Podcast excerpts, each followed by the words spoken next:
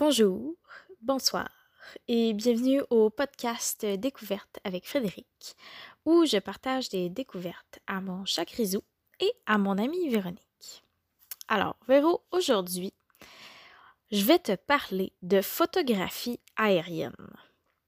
Et euh, je ne sais pas pour toi, mais moi, j'ai toujours pensé que les photographies aériennes sont arrivées en même temps que les avions puis euh, que c'était euh, le seul moyen qu'on utilisait pour prendre des photos, puis qu'éventuellement c'était devenu des hélicoptères, puis que maintenant c'était devenu des drones, puis des satellites, puis tout ça.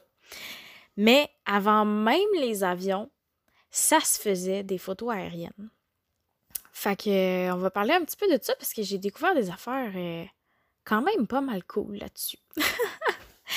fait que c'est ça, donc c'est un petit ramassis de recherche que j'ai faite moi-même sur euh, différents articles. Fait que si tu veux euh, voir des photos de ce dont je vais te parler, ce qui est vraiment très cute, honnêtement. Fait que je te suggère vraiment d'aller voir. Et euh, aussi comme une petite bibliographie des articles que j'ai consultés puis tout ça. Ben tout ça va être sur le site web découverte avec Frédéric sans accent.weebly.com.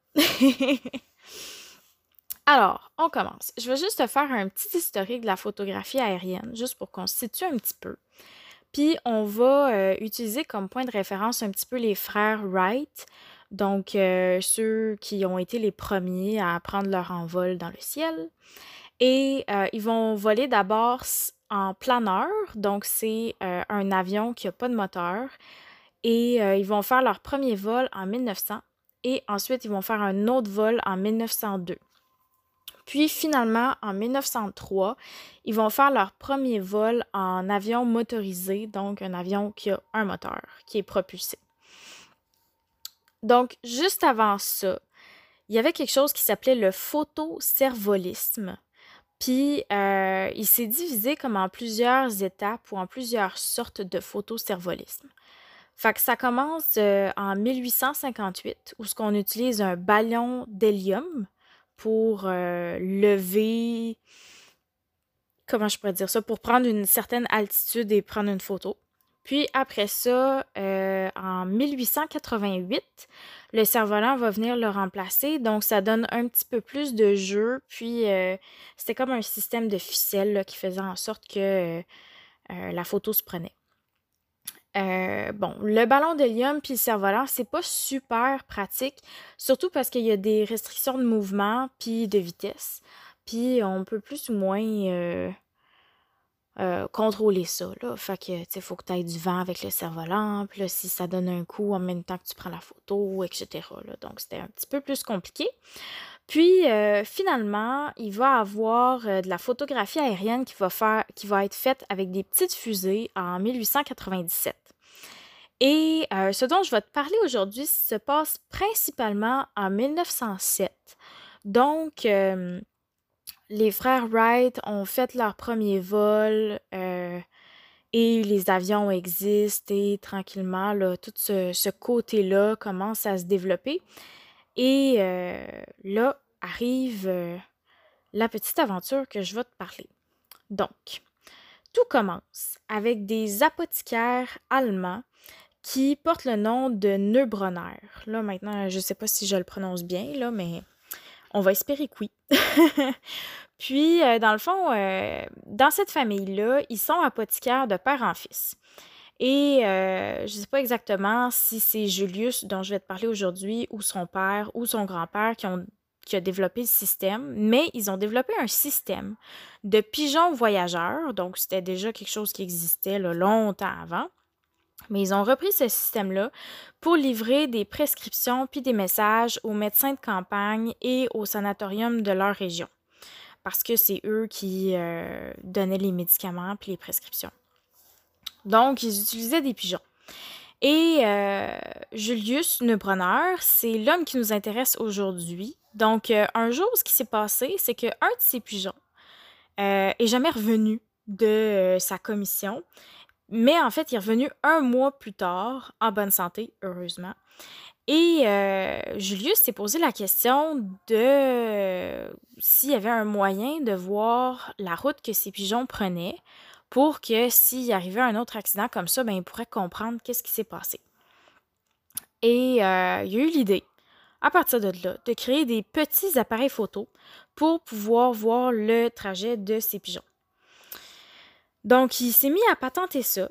Puis, euh, il a patenté des petites caméras qui sont euh, fixées à la poitrine des pigeons avec une plaque d'aluminium, des sangles et des élastiques. Euh, puis tout ça est fait en sorte que ça leur permet une bonne amplitude de mouvement avec les ailes.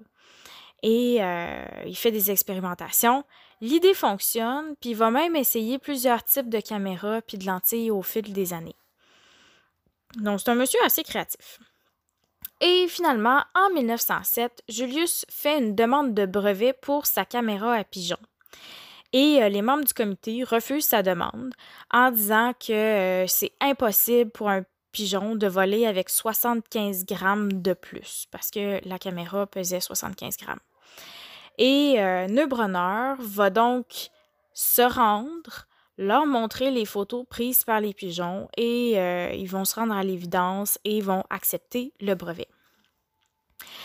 Suite à ça, dans les années 1909 euh, à 1911, Neubronner va participer à plusieurs foires scientifiques pour montrer une vue d'oiseau sur la Terre parce que c'était quand même des images assez rarement vues comme ça existait là, avec les, les, le photocervolisme et tout ça, mais euh, c'était pas super répandu. Fait que les gens ont super gros tripé.